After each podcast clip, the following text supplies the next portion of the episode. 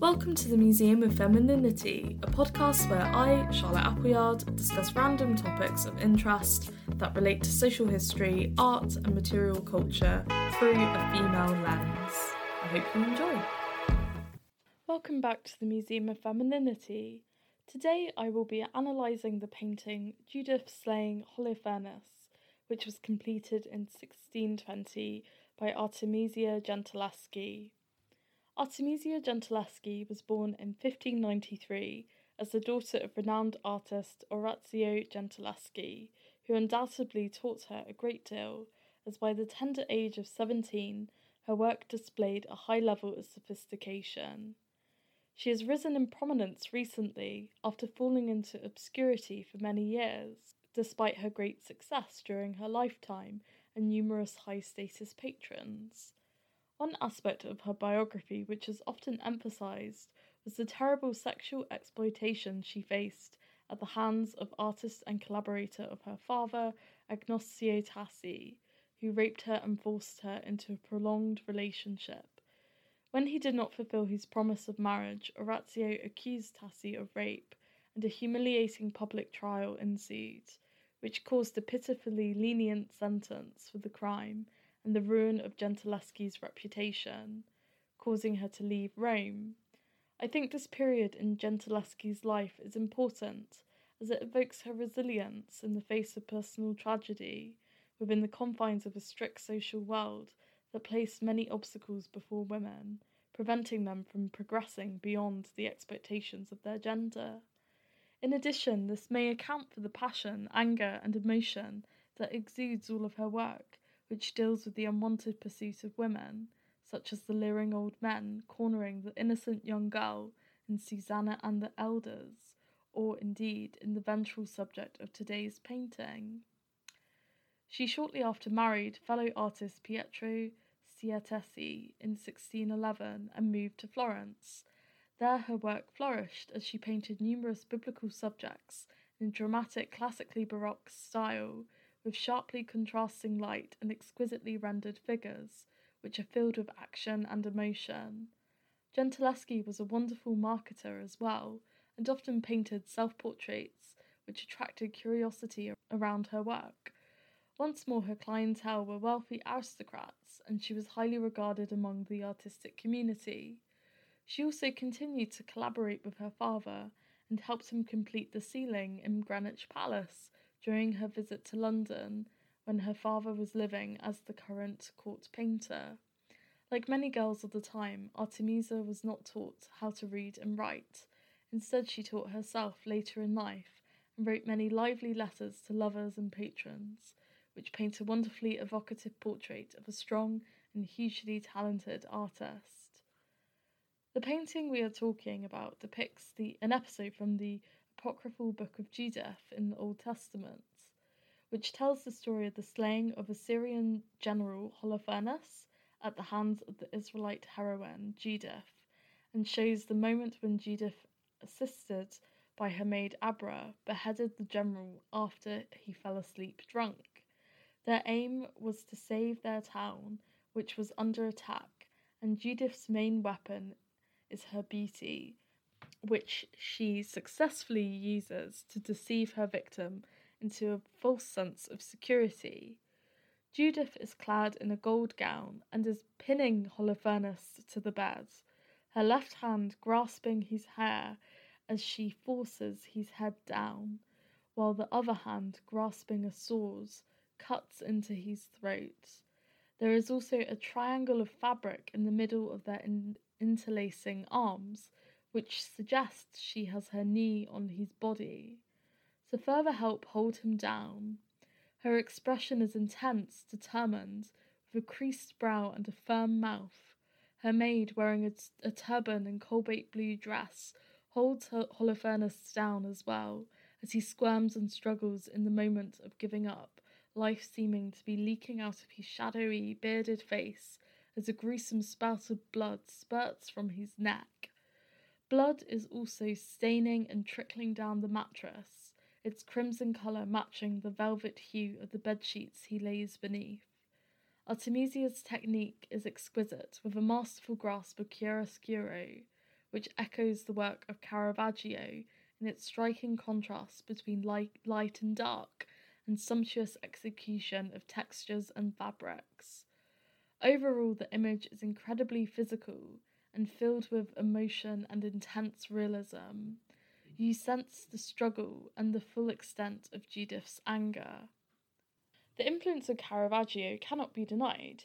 He also painted his own version of the scene 20 years earlier.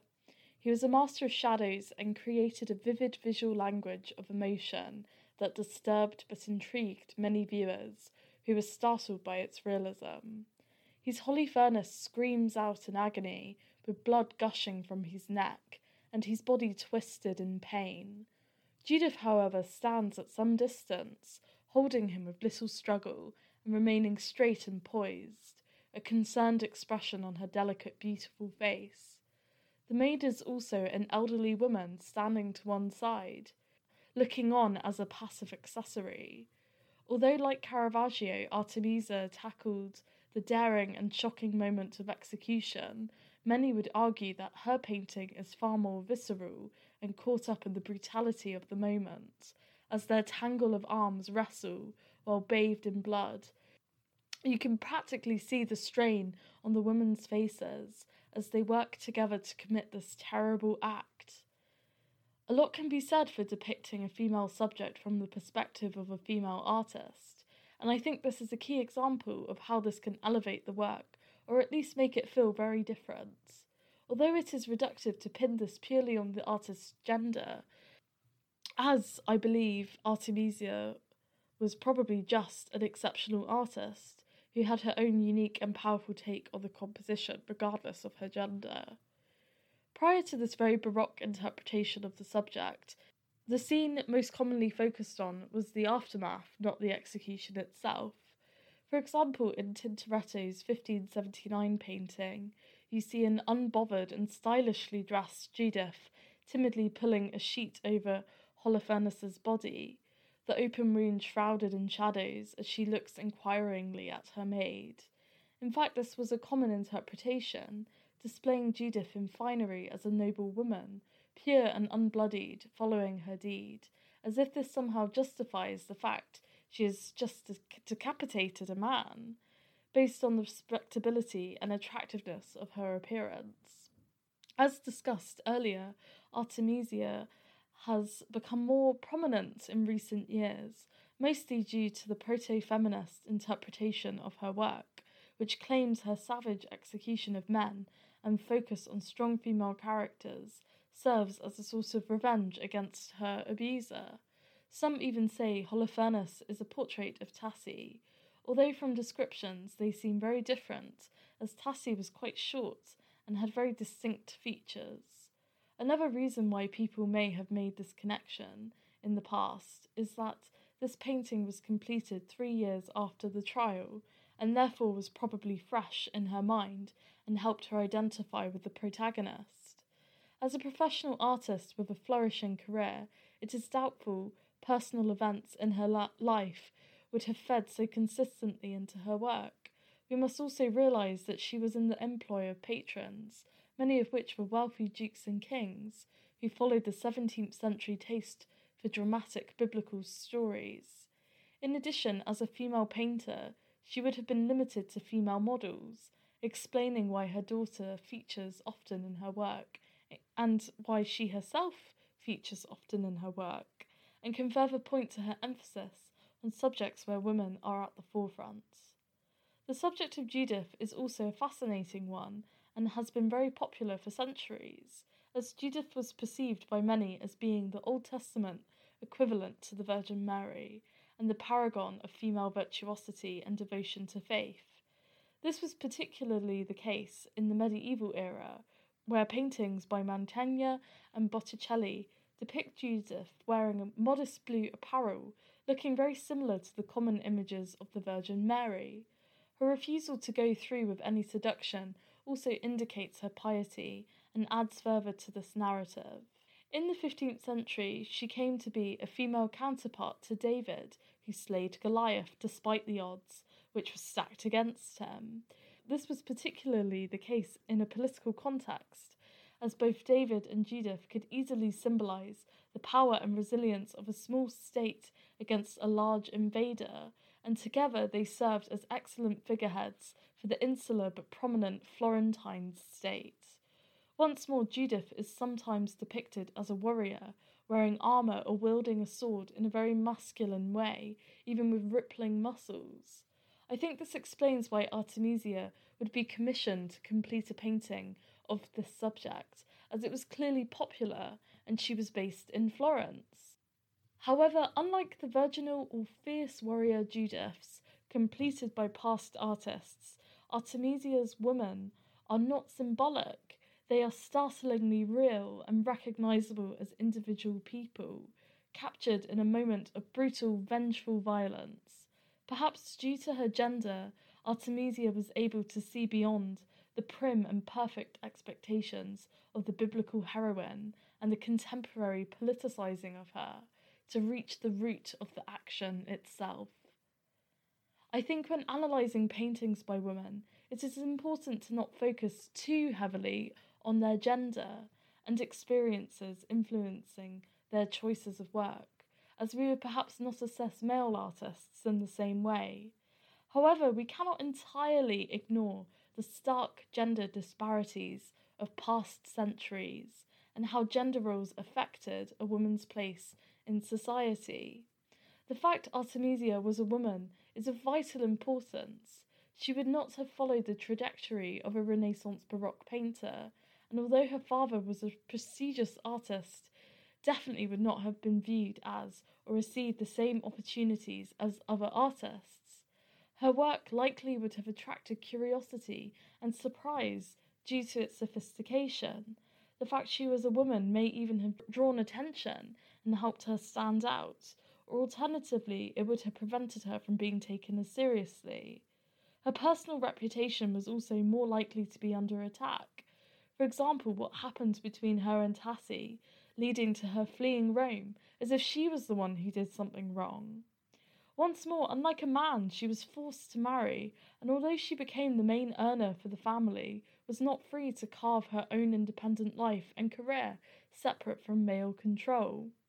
I think when you factor these things in and analyse the beauty and expertise of her craft, as well as its raw honesty, what emerges is a woman of remarkable strength and determination, who was perhaps one of the most gifted artists of the Baroque who could stand shoulder to shoulder with Caravaggio himself. It was as she said to a Sicilian patron, quote, I will show your illustrious lordship what a woman can do. End quote. I hope you enjoyed this mini episode of the Museum of Femininity, which was suggested by an Instagram follower. If you'd like to suggest a painting, please reach out on Instagram at the Museum of Femininity where you can also find all images referenced in today's episode. I will also include resources in the show notes. So, I really hope my points in this episode came across well and was sort of well thought out and easy to follow and understand. I do feel like with Artemisia, um, there has been some slightly reductive interpretations of her work based on the terrible experience she had as a teenager.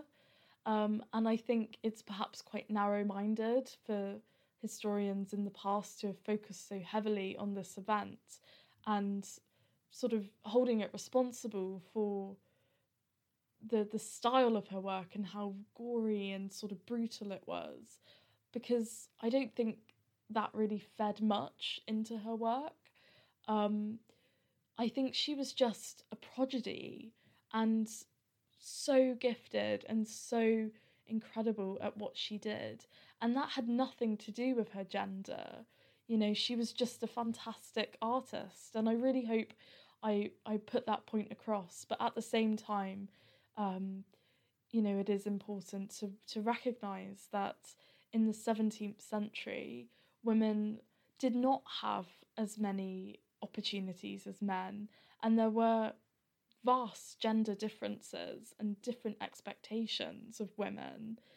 Um, however, one thing I don't feel like I necessarily get across enough is that within the context of her gender, Artemisia was still incredibly privileged because she had the backing of an incredibly prominent father who was already working as a successful artist for kings and aristocrats. So that helped elevate her. So you know that that is also important to, important to recognize that as well as you know being disadvantaged because of her gender she also had lots of other advantages and um, when i talk about women in a historic context i am almost always talking about a certain class of women because it's very hard to sort of represent everyone accurately but i just want to you know preface that Anyway, this is turning into a bit of a random tangent,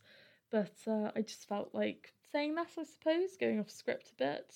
Um, and anyway, you know, I hope you have a lovely day. I hope your new year is off to a good start. And um, yeah, I I hope to see you soon for the next episode, which will be all about the history of the mermaid. So a bit of a more fantastical and light-hearted episode, which I hope you find interesting and look out for in the next couple of weeks. Goodbye.